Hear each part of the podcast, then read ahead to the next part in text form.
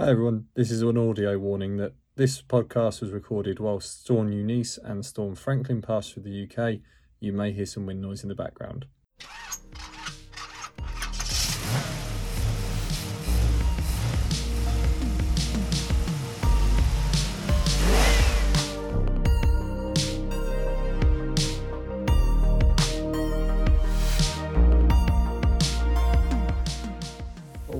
To another episode of The Mars Driven with me, Miles. Alright. Is that your introduction? not, not even your name this week. Oh, a mystery this week. Oh, yes, spe- yes. Special guest. Yeah, special guest, Sam, who's, who's just alright. um, today on the podcast, we're going to cover off... Well, Sam's going to have a chat about the Mars Rover, which is quite interesting from, a, from an automotive point, but since it is rolling on four wheels... Sam in space. Yes. And sticking with the space theme, I suppose, slightly. Um, it's a podcast, actually, Sam and I didn't really... We, we knew we should have a chat about it, but we didn't really want to talk about Tesla because it's such a contentious issue. It's like when we approached the Formula One a few uh, in a couple of episodes ago. And you, you feel that it's something you should be having an open conversation about. And when you see that so many people are closed off to it, you end up thinking, we really, really should do it. But, again... doing research for it, I was just amazed at how unwilling a lot of people seem to be, willing, uh, unwilling people are to have an open conversation about whether Tesla's a good company, whether Tesla's not so great, whether it's overvalued, undervalued, whether they make great cars, whether they make rubbish cars, everything else. So we're going to try and give it a bit of an even-handed brush um, and, and see how we go with it. But first off, um, Sam's going to take you to space. I know. His, uh... This is fantastic. Yeah. I hope this isn't going to become a regular thing because we're going to run out of material very quickly. What, you you go into space? Or we could do Sam's update on the Mars Rover.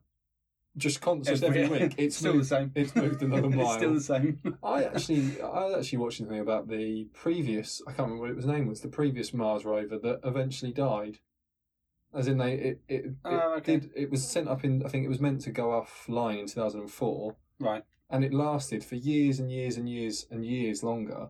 And eventually a storm came along and it dumped so much um, sort of dust over its solar panels that it was, and obviously the, it was very, very old. Well, you can do some research for once while I'm Go talking, on, go on. You can find out what the old one was. What's your one called? Curiosity. I'm not your one, but yeah, okay, your yeah, Curiosity. My, my Mars Rover is called Curiosity. Yes, if I can I've find... got I've got a small group of people that helped me with it called NASA. My employees. They just give you a ring, do they? Yeah. Right. If they, if they ever need any advice or anything. And you, no, you sort I, of give I, them the down low. Weirdly enough, I actually saw this popped up on Facebook um, and it spiked my interest just because it's something different. So I had a quick look into it because it was one of those uh, clickbait article sort of things. Yeah.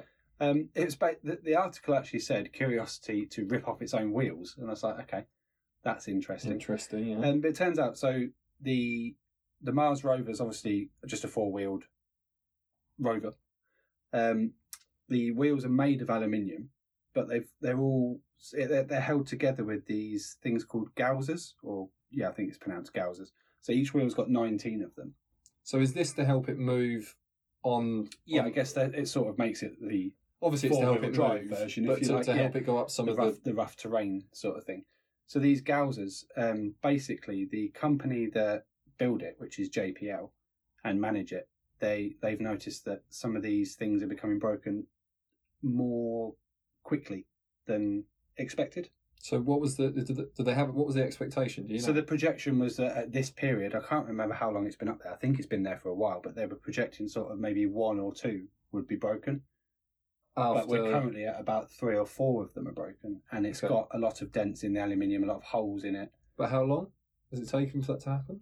Uh, so it landed in twenty twelve, so the last ten years. Okay, yep. So, yeah. um, so they just say it's it's worse than projected. I mean, it's not a. I guess it's, they have, it's not life threatening. No, I guess they have a, a five year projection, a ten year, yeah, twenty year. They just year, they're just right. noticing that the um, damage is yeah. ahead of where they were projecting. Um, so I was just reading into it a little bit, um, and it was saying that at some point, if they if they get to about twelve or thirteen of these things that are broken, the wheel has three sections as you go across it. Okay. So they'll perform a manoeuvre that they've called the twist and shout manoeuvre. Interesting. Where they'll basically ram it into a rock and the two interior sections of each wheel will be ripped off and it will just have its exterior shell, I, if you like. And it's made to do this. This isn't something they've, they've whether, designed on whether the fly. Whether it's made to do this, or whether it's something it can do, or the wheel was just built in three sections. Okay, and they're it not being. They're you, not can, being you can rip two of them off. They're not being too clear on. Exactly yeah, I just thought it was quite interesting. Um, just a little interesting tidbit of news to have on the the beginning. How, it's a bit different. Do you know how long it's supposed to to live? So they, their projection was that twenty thirty-four would be when it was reaching the stage where it would need to rip, rip its own wheels off. Okay, and then yeah. after that, I think it's. It, it rolls on for as long as it can possibly roll on. Until the point. And at that point, I'm not sure there's a projection for how long it would last. I imagine there probably is, but they haven't released it in a statement. Okay. I just thought it was a, it was quite an interesting little thing. So, well, I'll, I'll come back to you with, if you if you have any more information, you can add it in a minute, Sam. But the Opportunity rover, which was that the one was that was the there from yeah. two thousand fourteen, that was officially declared dead in twenty twenty. Oh. And... What? Oh, so the two of them were there at the same time. They were, and it was able. They were the. Um, were they near each other? Your one's Curiosity, um. Yeah. Curiosity was actually able to take images. Oh. Of. Uh, so we're we're building friendships on foreign lands between machines. It, that that's the start of a um, a sci-fi movie, isn't yeah, it? Yeah, it is. It's, uh, where it's not actually dead. So yeah, and it comes back with a with an army to attack Curiosity. Yes. uh, yeah, essentially. The, it had survived several dust storms, and what's finally knocked it out is there was one that was supposedly basically was so intense, blackened the sky, was the, the quote I've got here. And the the rovers actually can go into like a hibernation mode. So when this thing's going to happen, they shut them down on our on our end, if you like, and they just sit and they wait to be um, restarted, if you like. Oh, okay. Um, and obviously, this has happened before, but the, at the time it was newer, it hadn't taken such a beating. Mars isn't exactly a hospitable place, which is why it's bizarre. It's hospitable. It... You said hospital. Did I? It's not definitely not a hospital. No, it's not. Um, it's not the sort of place where you'd want to go and live, despite what some people may say about wanting to go and live there, but it's not... You'd, you'd, it's get, a... you'd get a bit of solitary life, wouldn't you? It certainly would, yeah. Um, Opportunity covered twenty-eight point oh six. Is it just... I don't know, I don't want to. I don't want to knock it because that might be a lot, but twenty-eight miles it covered. I mean, it's quite a lot on a planet where we don't have any people. It's a good point, yeah. um, two thousand four. That's what. So it was the, the furthest of any um, of these type of. I don't want to call them drones, but rovers, I suppose. It's furthest of anyone that's ever been. Second place is the Lunokhod. Just quickly, Lunokhod while you're talking about Opportunity, did you know that Opportunity's expected primary mission life was ninety days. Yes, that's what I. Yeah, and it exceeded it by a factor of fifty-seven. Yeah, which was just incredible, which is insane.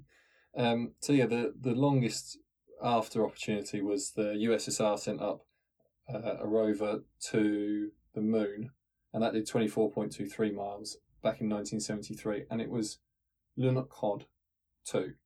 Um, We've got Curiosity up there at the moment, like you were talking, Sam. That was two thousand twelve to now. It's done twelve point six two miles, so it's projected that it will actually cover a more more of a distance than Opportunity in its okay. total lifespan. Yeah, but it's sort of halfway there, nearly halfway there as as we we see it now. But um, yeah, it was unfortunately a, a dust storm came along. It covered its solar panels, and they tried for several months to get it restarted, um, but unfortunately. Yeah, they had to declare it. I think it was after seventy goes or something like that. They had to say, no, we, we've tried everything we can and it's it's not coming back. So oh, that's a shame. I was just having a look to see if I could um, find the name. Do you remember that like exploratory satellite that went out of the solar system? Oh. I can't remember the name of it. No, I can't either. I was just saying, it's a, we've got a, seem to have a history of things that are lasting longer than we thought they were going to last. Yes. Because that wasn't supposed to go... past Pluto, I don't think. I think it was supposed to go to Pluto, well, and that was it. But it's now gone out of our solar system. Yeah, and it's, I don't know whether it's still like whether it's still going. There's or... some Martians somewhere that have picked yeah. it up and given what's it. What's this bit of trash? Yeah. um, taking it back to our automotive podcast yeah, that we're back doing. to the back to the Earth. Um, I was going to say that it, it's actually very true for a lot of machines because you think how many vehicles were built in the nineteen seventies, nineteen eighties, nineteen nineties that. Uh, still on the road today, yeah. even after all those years, and some of them that have been well maintained and well kept are in normal sort of driving condition. People use them on a regular basis. Well, it just so shows you, if you replace the parts that need replacing, it's a bit more difficult if they're on Mars, but if you replace, replace the parts that need replacing, there's no reason things can't last. The, the interesting point, I think, here is that cars and all machines for for a period of time were certainly on that thing of can, how long can we make it last, because we assume they won't last as long as we, we can make them, because that's where technology was. Yeah. Now we've got to the other side of the coin, where there's planned obsolescence. Mm-hmm. So I was speaking to someone at Audi um, about four or five years ago, and we were just having a chat about the, the lifespans of cars, everything else, and he was telling me that um, Audi, from a, from a dealership perspective, on the one hand, they don't expect to see a car after eight years, and after twelve years, it's it's not likely on their from their eyes that it's still on the road. Wow. That's considering how That's well very built. Finite. Yeah, considering how well built uh, most vehicles are today, but particularly something like an Audi, which is a premium product. So basically, anything pre twenty ten shouldn't still be on the road. To to Audi the manufacturers, wise. How they would see so the, it is the that S three that we both really like, the old A eight L that's twenty years old now. Shouldn't yeah. There should be none according to Audi's statistics. Or what well, they expect. What they, they, expect. They won't ever see. What them. They expect. They know some will, because they know some will be collected. Like, for example, that they're not That's saying mad, the, the R eights that were made in two thousand seven, they, they still expect many of them to be in people's garages. What but, percentage of the population are driving a car pre-twenty ten? Yeah, I'd this say is the it's thing. Quite a high well, percentage. The, the thing is, a lot of people bought, I mean, the Land Cruiser. I just want to bring up Toyota Land Cruiser. Toyota, when they build the vehicle, they plan for a twenty-year lifespan. Okay. It might even be twenty-five.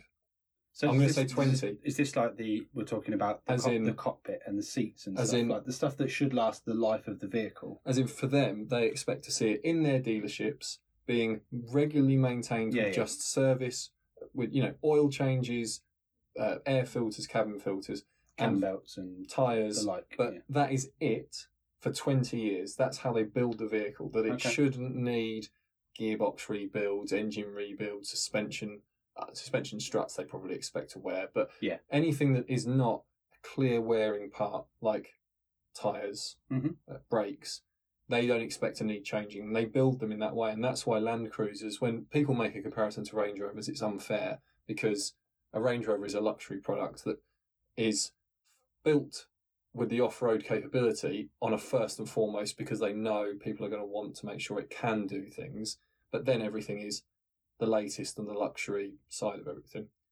Uh, for Toyota, if they have something that they know lasts twenty years, that gets put in over the latest and greatest. And okay. Lexus then step in. Obviously, we don't get the, the big Lexus over here in the U K, but in the U S, you can have the big uh, Lexus... Um, Do you know what, Sam? I can't remember. It might be called an L X. Yes, potentially. I think I know which one you're talking about. Um, and that's built basically on a Land Cruiser. Well, it is a Land Cruiser, but with different bumpers and stuff, and they put a few more luxury bits in that. But a Land Cruiser isn't built to the same in the same direction as a Range Rover, being that if Toyota say, we've got a four-wheel drive system that we know works, and then yeah. they have a new one, they'll want to prove that new one beyond destruction okay. before they actually put it in, because they want to make sure that person who drives that Land Cruiser isn't coming back in the next twenty years at anything but can have my oh, oil. Interesting. That's why people who aren't interested in cars, who've got a bit of money, they go and buy a Land Cruiser. Because I, I, I mean, from my point, I think the idea that you, you know, people talk about the environment, everything else, and they buy a new car every three years. Buy a yeah. car, keep it for twenty years, job done. You, well, I think nowadays you probably could do that. With, yeah. with the new generation of stuff, it's more economical. It's got all the stuff that you need. It's safe. Yeah, I think you could potentially do that. I think if you're going back to sort of the two thousands, maybe you probably wouldn't want that. I think but you could be saying in ten, fifteen years, you could be looking at, for example, the new Polo G T I mm. and saying, yeah, that looks a bit old, doesn't it? Yeah, what I was going to say, though, if you have a two thousand four Land Cruiser today, I think you're driving around in that quite happily. Yeah, probably. I mean, your fuel economy's not going to be great. But... No, but if you've got a diesel that's doing thirty miles to the gallon, well, it's not. It's probably doing twenty-five. But then modern, that's what I'm saying about the newer heavy. stuff. Like the new, the newer stuff now is going to be doing sort of forty, fifty. If we're talking about smaller compact cars. Oh, sorry. Yeah, if we're, yeah, we're not doing it. But if we're doing a direct comparison. Oh, okay. Yeah. Um, you're, well, yeah, it's a, a big bit, car, a big car does what a big car does, yeah, doesn't it? But you have to look at it against, you've got new car depreciation and everything else you're going through. Yeah, that's so, very true. Anyway, the, the reason I wanted to bring up the planned obsolescence is because uh, from the beginning, the feeling that motoring journalists had initially when Tesla came out was a feeling of planned obsolescence. And that wasn't actually deliberate. It was just a case of the technology was moving so quickly that there was no way a Tesla could be built with the idea of this is going to last ten, twenty longer, because next year there was going to be more battery mileage, there was going to be more power they could get from there. There's, yeah. The innovation happened very quickly. So I'd give them a pass on that. The problem is that Tesla themselves don't seem that interested in long-term vehicle efficiency. And this was highlighted with a couple of things that I I was researching just to see, you know, what's the highest mileage Teslas and things like that. Because people who love Teslas, they love to, you know, they, they bring this up. There's Teslas with two hundred thousand miles on them, three hundred thousand miles. And I thought, well, I wonder, I wonder how many parts that is. Is that just the one-off? Because there's a Range Rover out there that's done three hundred thousand miles. That's yeah. one of them. Yeah. um, but or is this more the rule that they all go that far? And what I found was that a lot of people who get to a certain mileage need a critical part of the car uh, changed. And this isn't to knock Tesla. This was like any manufacturer. And when they call Tesla for the parts, they're basically told, buy a new car. And this is becoming a real problem because some of the bits that are breaking are not going to stop the car driving, but they shouldn't have broken. And they're going to affect your usage of the car. And so this is where you can see there's a little bit of, well, I don't like I don't like that business model. I like oh, Toyota's nice. business model for a Land Cruiser. I think sell someone a really good product once and let them keep it. And, you know, if they want to change it, they want to change it. But you've got them for life then, usually. Yeah. As opposed to, it's it just it's the same with phones and stuff. I was going to say, this is where... A phone is now designed to last. Ironically, you get a twenty-four month phone contract now, but it seems phones are designed to last about eighteen months. Yeah. So that you have to live with you have to live with a the battery the battery going for yeah. six months, and then when you get to the end of your contract, like, oh, I need a new phone. Yeah. This is so bad. This really frustrated me because I had an iPhone previous to the one I've got now, and I'd had it for three years. Yeah, I mean you're an absolute warhorse with your oh, phones. Yeah, I, you know I'll, I'm, because I don't like buying new things. No, I, I'm probably one of the, I'm probably one of those guys. I don't like spending money on a phone. No, I also like my phone to work. Yes, and it's just annoying. I, I will take a bit of not working if I can edge out a bit more well, life. You changed the battery in your.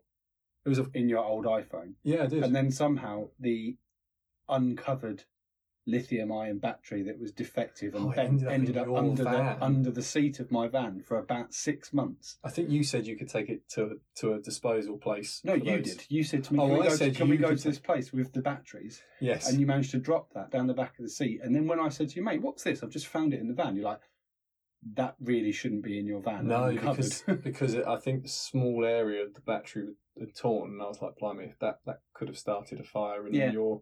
That was when you had your van. Yeah. Um, you know, the most expensive car I've owned. Yes, anyway. yeah, we'll move on from that, shall we? Yes. Uh, th- th- I think this is co- what's come into it. And for, for me, I've probably been accidentally environmentally conscious because I, I just don't like buying new things. Yeah. I'll, I will buy well, used. You haven't got a car at the moment. No, so. At the moment, no, not at all. Um, but I'll buy used over buying new because I'm just like, well, I'd rather save the money, and I don't care if someone's had it before me. Oh no, I'll clean yeah. it and you know yeah. wherever else. Now, with when it comes to electric vehicles, I understand that unlike something, you know, a diesel Land Cruiser that has been bought by the U N will still will still work in a hundred years probably because yeah. it, it just is a mechanical device. Batteries in the current state of technology they're in. They are not designed to last. For... Well, they've got a finite lifespan, haven't they? And this is one of the things I want to stick to this point first off. Really, really frustrated me that I have said to you, Sam, and I've made it clear on this podcast that I own a few shares in Aston Martin. I bought them just because I liked the Formula One team. Yeah. I don't own shares in any other car company. I've never owned shares in any other com- car company. It's just Lawrence Stroll. And I accidentally on a previous podcast said Lance Stroll. Um, I didn't pick up on that. Lawrence, Lawrence Stroll bought Force India, And when I heard Aston Martin was returning to the sport, I just was like, I'm so happy about that. I'm going to go and buy some Aston Martin shares. Because of that, I don't comment on this podcast or to anyone when I'm talking. Uh, if they say, oh, supercars, what do you think? And I'll say, look. Except me. Except you, because if you went and bought an Aston, I'd just be happy that you bought an Aston. um, but because of that, I won't push an opinion on people. Because, it, for example, if, if I did have influence with someone and I said, buy a new Aston Martin D B X, I may think it's a great car, but actually I'm financially incentivized to do so. And if you are, you should shut up. Yeah. End of. If you're financially influenced to sell a product and you're online, you shouldn't be saying this is the best thing ever unless you have a personal experience with the brand and you can say, actually, this is the reason I have it. Not so that you can make more money. That really gets my goat up. I don't like it that you see these hordes of people that are willing to attack anyone because they have a financial interest. And I, I feel this for motoring journalists from the people that had the early ones. Motoring journalists are used to the Ford and Chevrolet cl- crowd. Yeah. You know, oh, you're wrong, you're wrong, because they love it. But you know what? I've been in very rough pubs and bars and this sort of stuff. And in particularly when I was in Australia, where you are Holden or you are Ford, cut down the middle, yeah, yeah. Your blood will bleed a certain colour. You know? Those same people, if they work together or they were having a conversation somewhere, will have a very pleasant conversation, even about cars. The B M W Mercedes or B M W Audi, it's the same thing. You can have a great rivalry and love a brand, but never have I witnessed the hatred of any bad review on one car. I've, I've seen a little bit when it comes to certain prestige brands, but it is it pales in comparison to what people online have done with Tesla. And I'm not saying it's everyone that likes Tesla. There is a batch of people that have decided they're going to attack all motoring journalists if they don't say this is the best car in the world because they're financially uh, incentivized or they love Elon Musk. Well, fair enough if you do, but you, you shouldn't be attacking a motoring journalist for giving an honest opinion because if someone buys that car because that journalist said it was a great car and it isn't, then it's on that journalist. And that's not a great feeling to have. If you've, if you've said to someone, this is a car you should own, and they go out and spend their hard-earned money, we're talking about fifty thousand. I know yeah. Tesla's come down in price a little bit, but say forty-five thousand for basically a base model. If someone's worked hard for that money, or they've got a finance package and they've just stretched to make it, and it is nothing like it's been described, that's unfair on them. And I think a lot of journalists have been are taken aback by how much they've just been you know, mudslung at them. If they've said anything apart from, wow, this is amazing, and to the point now, where a lot of new Tesla reviews, you can't you can't really find people that will say, meh, I don't like it. You're not going to get an honest review. They, they have to preface it with, I own one, you know, yeah. or I've driven this for six months, or I've got nothing against the company, or I don't own stock. Do you know, I, I've never known a motoring journalist own stock in any company. No. Because they love the cars. They don't they care about the financial I side think, of it. I think the key point you said is they're getting a lot of hate online. Yes. And I think you can't you can't get away from the fact that this I think Tesla is intrinsically intrinsically linked with the problem of social media. I think you might be right. Yeah. And that's because, not to because say, the, I'm not saying that either of them are inherently bad. No. I, I just think say. that it's such an easy platform to be social media is very tribalist. Yeah. You you either belong to a yes or a no on a subject. There is no We we seem to have lost that middle ground of, well, all right, I see where they're trying to come from, but actually this is an issue. And then the other people going, yeah, do you know what? It is an issue. I'm not bothered by that issue, so I'm going to continue liking this it. This is a really good point. If you that. don't want to like it, that's your that's fine. You don't have to. We we can we can have different opinions, but still talk to each other. Whereas on social media, it's, oh, this Tesla's not great. What do you mean? You don't know anything about what you're talking yeah. about. You're this, you're that. Or you're, you have, you're a short seller of the... I mean, that was one of the yeah. funniest ones. I, it's I, all I, a conspiracy. You're trying to do this. It was a journalist hey, come on. that had to go out and reach out to other journalists and to other people to understand what he was being accused of. Exactly. Because, right. because it, it, it Which had, tells you all you need to know. Because he had no idea what short selling was. And if unless you are financially... astute and aware of how yeah. the stock market works. I mean, I, just, would, I wouldn't. I mean, I do now because I know you, you've explained it to me over time. But the problem is the people that were accusing you of that probably also don't really understand. No, this they just not all they... of them. Somebody said it, and they've gone, oh yeah, well I read about this on Facebook, so yeah, yeah. Or most, I saw this on Twitter. Most, if not all, motoring journalists do not have a financial interest with companies, and people who don't believe that don't watch for car reviews, don't read car magazines, and never ever come back into this world. Because if you really think that there is a conspiracy of car journalists who are making huge amounts of money from giving good reviews here and bad reviews there, you, you, you've just lost the plot. This has never been what car review is about. Now, there's been some problems with the influencer issue of YouTube, yeah, and, and car brands paying too much money, but for the most part, I think that's left the scene. Yeah, that's when you get into the social media side. That's when, when you YouTube is a social media, isn't yeah. it? It's... But that doesn't take away from... Tesla has moved the game forward on electric cars. The cars themselves have delivered on what for decades we were told we could not have. Oh, yeah, of course. Big range, power, and for the most part, reliable transport that you could own as your own vehicle. So there is a part to say... We're, we're we're sort of separating off here to say Tesla have built some bad cars. I've been in them. Yeah, they they you just get in them and you think, how much was this? This was this much money. What have you got? Oh no, it's great because it's this. And it's like, it's not. It's just plain and boring. Like, what did you own beforehand? Yeah. Like, and I had a conversation with someone who was a big Tesla fan, owned lots of the stock, and they they said, I, I only want to buy a Tesla. I said, have you ever driven um, a Mercedes A M G? Have you? No. They and they didn't want to. And I said, well, the thing is, I understand there's cars I've wanted to own, and of course, and if you're not into that sort of car as well, hundred percent. But you really should, if if we're having a car conversation, you at know, least be open to the conversation. Yes. And all of a sudden, I realised we weren't having a car conversation. We're having a Tesla conversation. We were just having a Tesla, and I, and I was a bit taken aback, and I said, but what about the interior? You know, oh, it's brilliant. What? Do you know when they got the screens for Teslas, they, they said to them, they don't have a, uh, the company that provided them said, we don't have a screen the size you want that is, um, that has been tested for vehicles. So Tesla said, no worries, we'll just put a regular consumer one in. Now, as it happened, the regular consumer item that was not designed to be in a bumping car lasted quite well. But that's not an attitude of a car company I want. And this is why, again... Not if they're not going to do extensive testing on it themselves before they... And not if they're going to stand... If they're not going to stand by long-term warranty claims. If someone ten years down the road says the screen has failed, bearing in mind everything happens through the screen, yeah, which is, again, an aspect of a Tesla that would put me off because I don't want to control everything through the screen.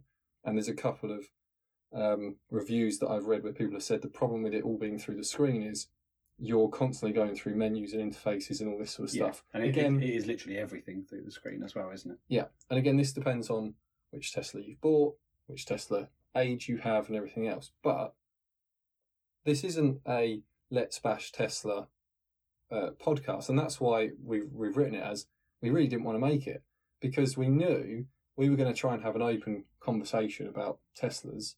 But unfortunately, the second you've said one thing bad, you're bashing Tesla, you, you hate well, progress and everything else. The problem also is that we're, you're tr- we're trying to explore the avenue of our opinion, and the opinion is that the opinion is the question of, is Tesla the saint-like brand it's it's projected to be, or is there sort of a, a darker undertone to an extent? To an extent from... Not, not saying they're trying to con people, I don't want anyone to think we're, no, again, no, like you said, we're not bashing Tesla, yeah. but...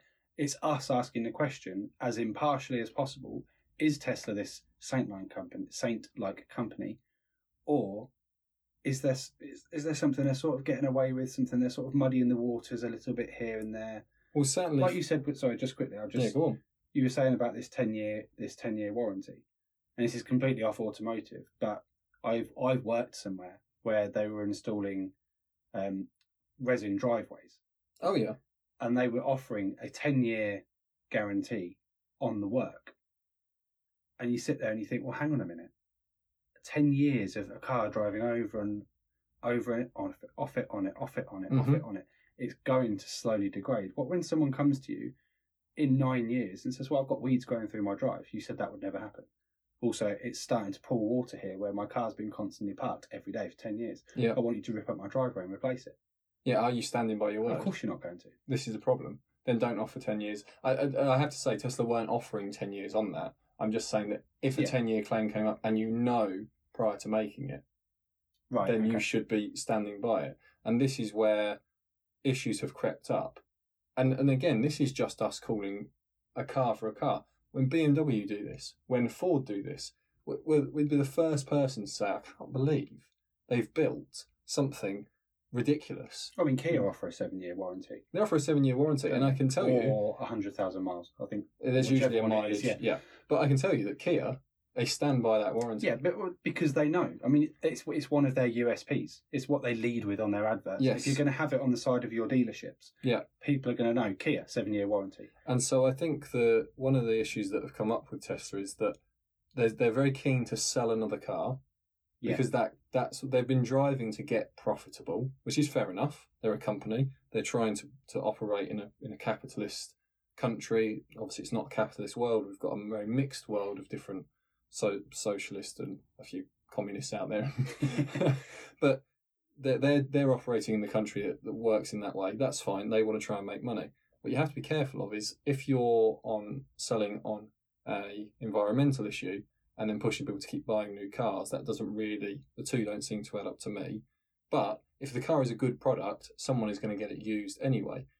This highlights an issue of, one thing Tesla do fantastically is the battery degradation across a large number of tested vehicles now is nowhere near as severe as some people projected. So that, big tick for Tesla. Uh, the range is incredible. The fact that they now selling cars that have a genuine three hundred mile range, as in mm-hmm. you can, not we claimed you can and then you can. A genuine, we said it could probably do more than that, but actually, if you get in your car and you do that, drive between our superchargers, uh, you, you'll be, well, you previously were free motoring. I think you want to pick that up, Sam, that now you're not free motoring because I think if you bought a newer one, you don't get the free access to the superchargers. Yeah, I, I, again, I mean. I'm kind of contradicting myself because I did actually see this video that gave me this little bit of information on Facebook. Okay. But I then looked into it a little bit. And this chap was saying that basically he had a Tesla and they sort of reneged on the this free supercharging thing. This was in America, by the way. It's yeah, not, okay. This wasn't in England. I asked you about it earlier and you had some more information on it. It is the L X, by the way. That Lexus I was talking about oh, okay. earlier. It is the L X, yeah. Harking back to that actual... Yes. Go on. Um, but yeah, there, uh, was there not some sort of deal... when you bought a Tesla that you could use their superchargers for free?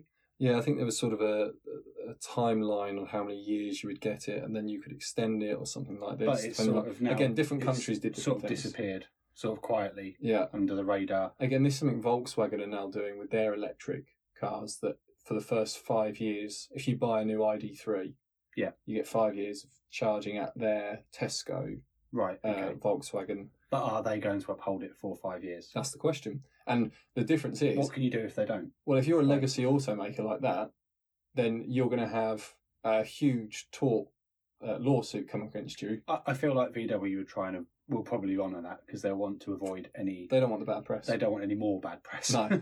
With Tesla, the, the odd thing for me is... And again, if you, I've try, I try to approach people, unfortunately online, because it's a big world and I can't go and walk up to every person.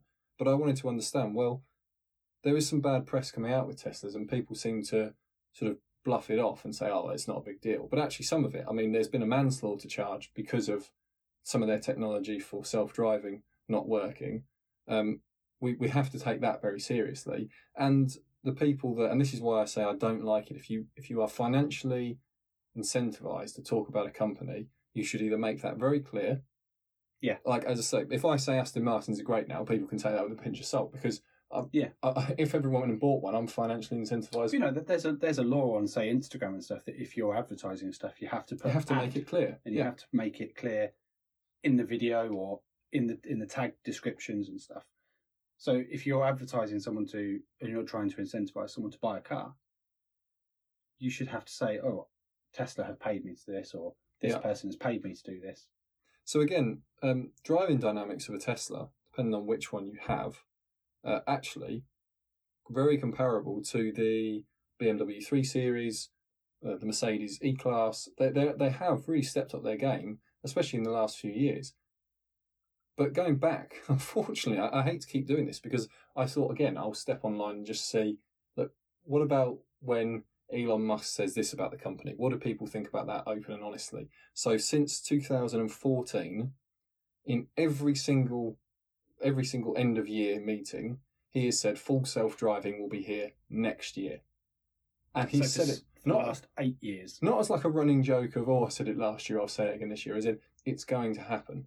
It is never happening that fast. And he is basically ignoring all of the laws that would restrict people and saying, well, my company will provide it. It doesn't matter what your company provide. If I went and took a Tesla down to, to the road just outside of my house and I drove without my hands on the steering wheel, uh, without my feet on the pedals and looked at the ceiling and Mister Police Officer saw me, I'd be getting... He might stop you. I'd be getting three points for driving without due care and attention. And and if I said, oh, but, but might Elon Musk... Might even be getting more than that, to be honest. uh, uh, yeah, I may well be. Um, but... If I said, oh, Mister Musk said to me that my car's fully self-driving now, so it doesn't matter, it's like, no, laddie, the law applies to you. Yeah. So ca- countries are not just going to click their fingers, and in some of the towns and cities they've trialled this in, the trials have been ended. Because the the town said, actually, we don't want to do it anymore. We, we've had incidents, we've had accidents, and it, I'm not knocking Tesla, because Volvo are also involved in this. Yeah. But you don't say it then. I don't see other legacy automakers saying we're bringing self-driving out next year because they know it would be a lie. And so why why why push that when actually it is bizarre because the product for Tesla has got good enough now that you should be able to sell it on its on its pros. And unfortunately, yeah. What's happening is the hype machine. I mean, oh, I don't really want to talk about their stock, but their stock market value is obscene. They're worth more than every other automaker put together. How any automaker is worth more than Toyota, and I'm not talk or, or Volkswagen, uh, because th- those are the two people that sell the most cars, and they sell some pretty profit-making cars as well across the world. So, if someone said to me that someone's just worth more than that company, I'd say they must be doing really well. To be worth more than both is incredible. Tesla, they they don't even have the the range of vehicles. They promised the Cybertruck, then they said it's going to be delayed. It's going to be delayed now for another two years. There's a lot of broken promises, which, e- even extending to other brands that are linked to the company. So, for example, SpaceX. Oh, yeah. SpaceX was started in two thousand two. SpaceX said, Elon Musk said, I will be sending ships to Mars in March twenty twenty-two. I'm it's got not, till next month. I'm not seeing much progress in them actually sending anything to Mars. So next month on the podcast. Even that Tesla that he's got. Yeah. Circling the Earth. Coming up next month, Sam makes a red-faced apology on the podcast. To Elon Musk directly. Yes. As Elon Musk builds a house on Mars. What what I just find odd is you don't need to... Yeah, of course, that some of this is bluff that people just expect. You know, car manufacturers are known for doing this. And there's all these, you know, oh, a car manufacturer set up a test that they can win. And they haven't cheated, but they, they've set it up in such a way that you look yeah. at it and you think, well, that's pretty incredible, but it was on the right tyres with the right, you know, this, that, and yeah. the other was done to it. It's got special fuel. Yes. Got... That's different to saying this is going to happen. And just people who are either incentivised or who love the brand peddling it and saying anyone saying anything else is a liar, a cheat, and a short seller or hates them for some irrational reason. Look, and unfortunately, like we have to keep saying we're not bashing Tesla because you, unfortunately, when you mention Tesla, you have to mention it every five minutes if you're saying anything that's not incredibly positive. Well, because otherwise people will just leave us abuse. Yeah. At some point, you've got to call a spade a spade. You have, and all these things have been promised and they haven't been delivered on. No, and so this is where it becomes a bit problematic, especially when you're talking. And I think this is the crossover between the tech world and the car world, and I think some people don't quite understand it. In the tech world, people are always promising the, the brightest tomorrow when actually uh, that's not how the car world works. And for us petrol heads or gear heads or whatever you, you call yourself in different countries, that's not that, that's not where we're used to. So when someone walks into our house, if you like, and brings a tech mentality in, it's going to be loved by some people, but universally it's going to have some, some challenges. You, you have to respect where you are. And if you're talking to people that love cars, you've got to understand if you say this is this, then it has to be that. This is why Volkswagen got such a beating when it was come out. With they the cheated. Yeah. yeah. Because it was like, I can't, you know, th- there's so many gentlemen's agreements that happened in car, you know, in history. Yeah. Japan had the restriction on horsepower, that there was a little bit of tiny, our, our engine could actually have four hundred horsepower, but it's limited to the, the Japanese limit. Yeah. Or German cars saying, we're all going to limit to one hundred fifty-five miles an hour, yeah. but we could do one hundred ninety if you take the limiter off, and all this sort of stuff. That's the general way the car world has worked. Now, of course, it helps sometimes to disrupt it and to bring in some fresh eyes and some fresh legs, and but don't do it with lies. Don't do it with uh, claiming that this, that, and the other is is going to be happening. Just say, look, I've got a good product. I've come up against this, that, and the other, and actually, in testing, we're bringing more range and more this and more that. Now, the other thing I'd bring up is that legacy automakers, Audi, Porsche, Mercedes, they were never, ever going to take this lying down. No. So anyone who thinks that the reason that Tesla is worth so much money today is because they are the future of all cars everywhere needs to go and drive an Audi e-tron. Well, that's the thing. They've taken the time to actually invest in something they know is going to be as good, if not better. Yeah. And, and the interesting thing for me is that why can they not... Because, I mean, Tesla's been out long enough for them to be ripped apart by the engineers of these big companies. Yeah. They still aren't promising or even delivering on the range. And that that makes me think, wow, Tesla if, really if, if must be... Audi can't. Well, this is the yeah. thing. You either, you you fall down two lines. You go, wow, Tesla must be a decade ahead. Because if, if Porsche yeah. won't promise the same um uh, the same range, or when Porsche say it, Porsche deliver it. Maybe Elon Musk has gone to Mars and he's found a new... compound that you can make batteries out of. Possibly. Maybe that's why he's promising. Well, this is all another this stuff because yeah. he actually can deliver on his yes. special new Mars material. Yes. If he has, then he's solved the issue of all electric cars, which is that once we dig out the raw materials, we haven't got enough to replace all the cars on Earth. Yeah, we're not going to move to Mars. We're just going to dig up Mars um, and bring it back. This is a, another thing I wanted to pick up, and it was a news story that, again, I tried to approach a, a bit of an open forum, not saying, you know, I'm Mars from the Mars Driven and I want to talk about this. Just an open forum. I thought, let me see what people have to say about this, and maybe it's been because, of course, things can get blown out of proportion, and actually, maybe Tesla is delivering amazingly, and yeah. people are just looking for bad news stories because that happens to every manufacturer. This was a story. Uh, one guy had not been able to. He, he basically Tesla would not refund him for a a service. You have to have a subscription service each month. He got the car, used it three times, then it had to go into the to the workshop. It was a brand new oh, vehicle, okay. cost him one hundred thirty thousand dollars, and it spent seven months there. Wow. And they had charged him for all seven months of his subscription. And when he called up to say, um, sorry, it appears you're still charging me for this. Uh, now, I know what happens if that car was, uh, let me pick a brand we haven't mentioned so far. Um... I don't. I'm trying to think of one that I haven't, because I've done all the German ones. Skoda. Skoda yes. Oh, that was interesting. Yeah, it's funny. Um, if you had a Skoda, you took it to the dealer after three days, yeah. and you had it on finance, not a subscription service for some heated this or that yeah, or whatever, yeah. and you didn't get your car back for seven months. I'm assuming you, they wouldn't charge you. They for they, they would refund you yeah. the seven months, and they would say it with an apology. Yeah. They carried on charging him his finance. And then they said, you've got to pay for the subscription service. And when, you know, he didn't, he just, because he'd been told it'll be fixed by next week, he had left the subscription service running. Yeah.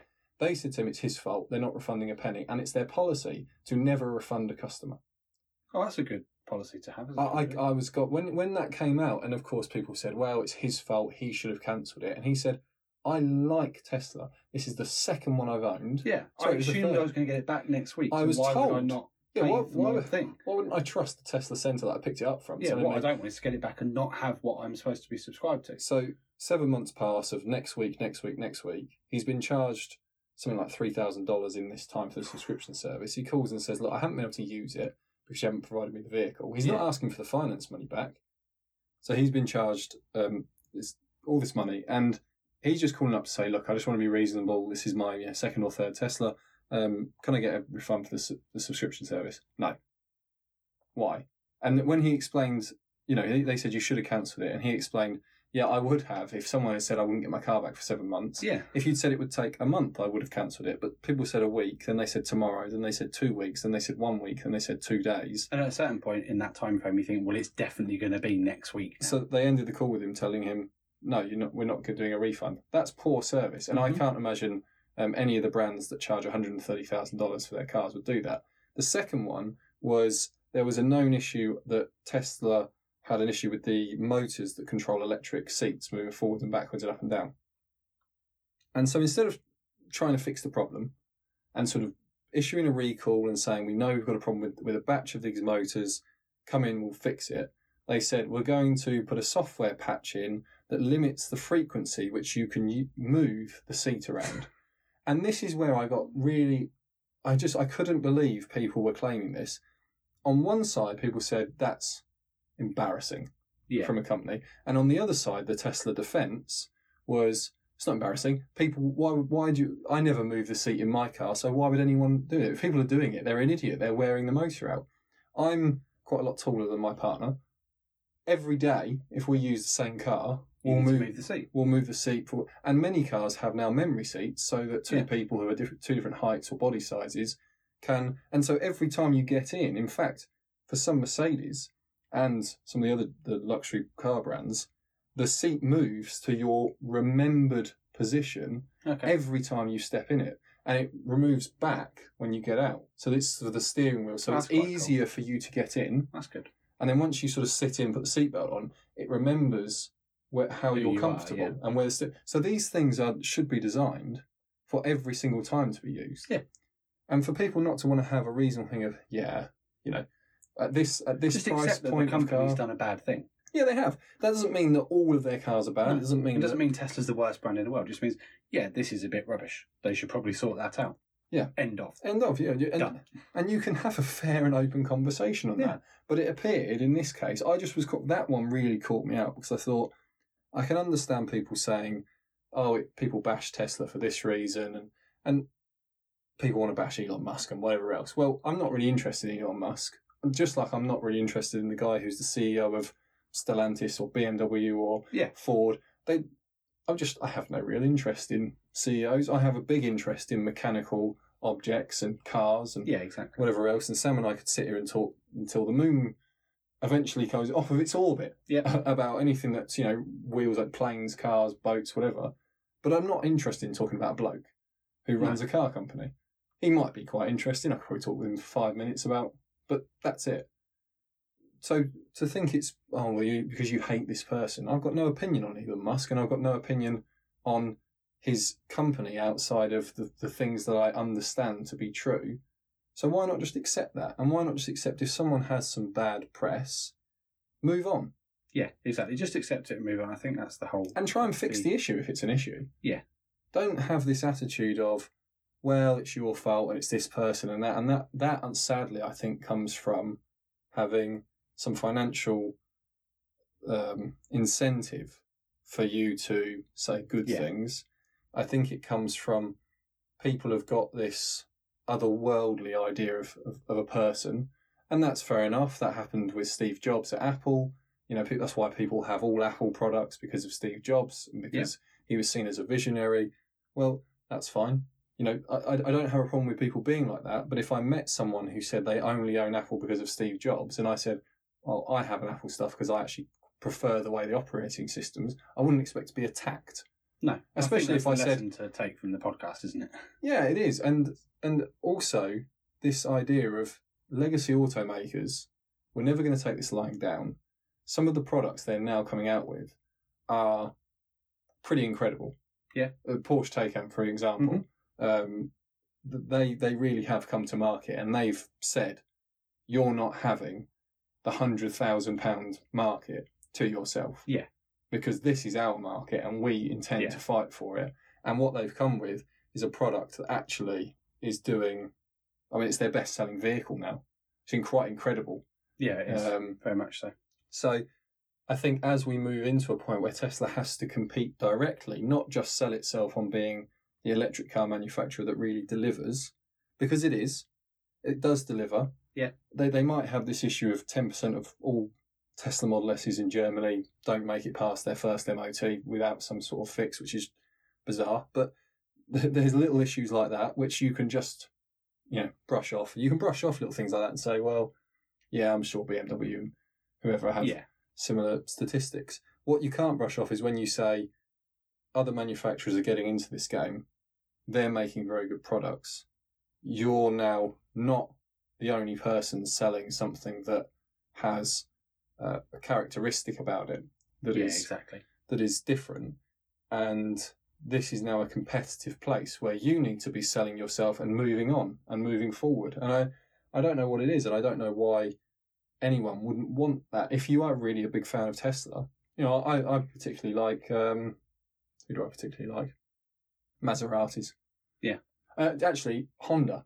Yeah. You know, I've I've owned several Hondas. I love mm-hmm. the Civic Type R. I'd love the next Civic Type R to be amazing. I don't want them, if if if they start getting bad press on day one, I want Honda to fix. Yeah, you what, don't you don't want a load of people to come on the internet and say, well, no, it's fine.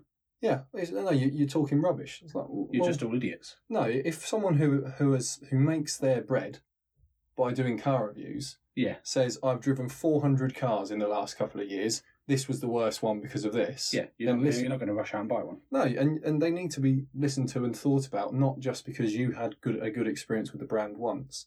Um, this will all come from being a bit more open, a bit more willing to chat, and I would chat to anyone who loves Tesla because I think they do. Some of the things they do are brilliant. Yeah. The fact that you can own a car today in the U K, in the U S, in Europe, wherever, you can plug it into a wall charger at night. You can... I think it would cost you probably five or six pounds to charge up. Do a drive to Scotland. Yeah, yeah. Get to your destination, plug it in for an hour on a fast charger, uh, see what see Edinburgh Castle, drive back home, and be able to sit there with, they've got the cruise system that you can basically uh, just cruise along the, the motorways without needing to touch the steering wheel, obviously legally. You've yeah, got, yeah. You've got to be it, but... That's where the system really comes into its own. And I think when it comes to self-driving, they really only need to resolve motorways. Very few people say, I love driving on the motorway. Yeah, yeah. exactly. Yeah, um, yeah. Most people do sit on some form of radar cruise control. Mm-hmm. So, you know, the, the fact that a car company has come out, they've built that product and it's real. It's not a concept. Mercedes had this when they, they recently released, uh, they had a concept that could do... a thousand kilometres on a charge. Yeah, that's um, a concept. As, and it was a concept. It, it wasn't being made and released, but it was to show, look at what we can do yeah. with our battery technology.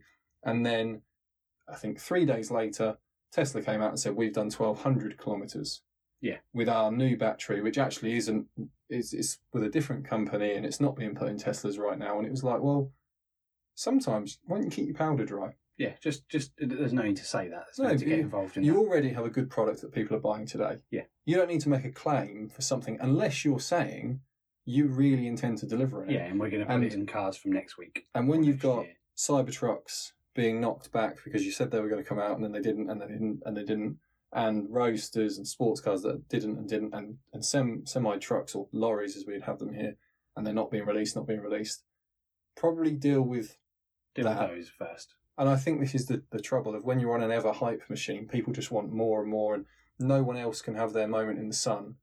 In the car world, we've had the best innovation when other car manufacturers had their moment in the sun. So Ferrari will be forever upset that Ford came to Le Mans and beat them with the Ford G T. Yeah, exactly. But you know what? Ferrari were a better car company at the end of that than yeah. they were at the beginning, and Ford were a better car company. And so, and and if you're a Ferrari fan and you say your Ford G T's are rubbish, you, you you well, you're not a car fan, then are you? You're yeah, biased. Exactly, yeah. And I, I've never met a Ferrari fan that would say all Fords are rubbish because it's not true. Because well, this is the thing: you have to be able to appreciate other car manufacturers. So I hope that it's probably not been as down the line as I was hoping we could try and keep this, but no, we're not we, saying we have it. tried and. We, We need to reiterate one last time that we're not bashing Tesla. We're just no. trying to highlight some of the things that are maybe not as not as amazing and wonderful as everybody is arguing that they are all the time. Being in the cars, having having experienced the cars, I can say they make a good car. Do they make a great car in my eyes? Mm. Not yet. No, it's, it's not for me, because I don't like the idea of just having touchscreen everything and having yeah. steering that feels not as connected as it should. On the other side, from company side, I think there's some issues that need to be addressed. And I think from the service side, if that's the future of car service... Uh, We're all screwed. Yeah. and, and, and honestly, I don't think people will buy the product. If no, you keep won't. going with that level of poor service, yeah. uh, you won't get the, the mainstream that you need. People who love Tesla and who would buy one no matter what, they won't support this company forever. No. And people will constantly say, well, they're sold out for the next year, two years. Well, Mercedes have sold out on the G-Wagon for the next three years. That won't keep the company afloat. No, exactly. They they need to be expanding to a wider and wider audience, and that's why Mercedes sell an A-Class, a yeah, smart car, and everything a C-Class, and everything else in between. Uh, Tesla need to be out there and selling what is a great vehicle to a wider and wider audience, and the people that own them and the people that love them need to be saying, yes, I've had a an Audi A six, or I've had uh, a, a Japanese sports car, or I've had an American muscle car, and I really like this because, not, this is the best car, and if anyone argues with me, they're wrong. Yeah, exactly. And that's where we need to, that's where we need to get to. People yeah. just being a bit more understanding. And I think, and, and what we'll get ultimately out of it is brilliant, more brilliant cars on the road. Yeah, precisely. Who doesn't want that? You exactly. know, whatever badge is on the bonnet, this is why I'd quite happily drive a Skoda, a Dacia, uh, uh, whatever else people badge, yeah. people don't respect as much. They make some cracking cars. I mean, I've driven a Dacia Duster. It, it, okay, now this isn't a B M W X five or a Range Rover, but what a brilliant, you know, little yeah, runaround yeah. for the price. And uh, the the same with some of the smaller cars that are around. So we, we're trying to be down the middle. I hope people have enjoyed the podcast. Uh, regular service will be resumed. I said this As before. As the next one. We'll try and give each other a bit more a ribbon than, than a yeah. particular... Uh, yeah, definitely. Thanks for listening, everyone. That That's the end of it. Um, I say, if you like the podcast, please do um, leave us a review. Like, or share, and everything else. All the other things that people tell you to do. All right, guys. Catch you in the next one. See ya.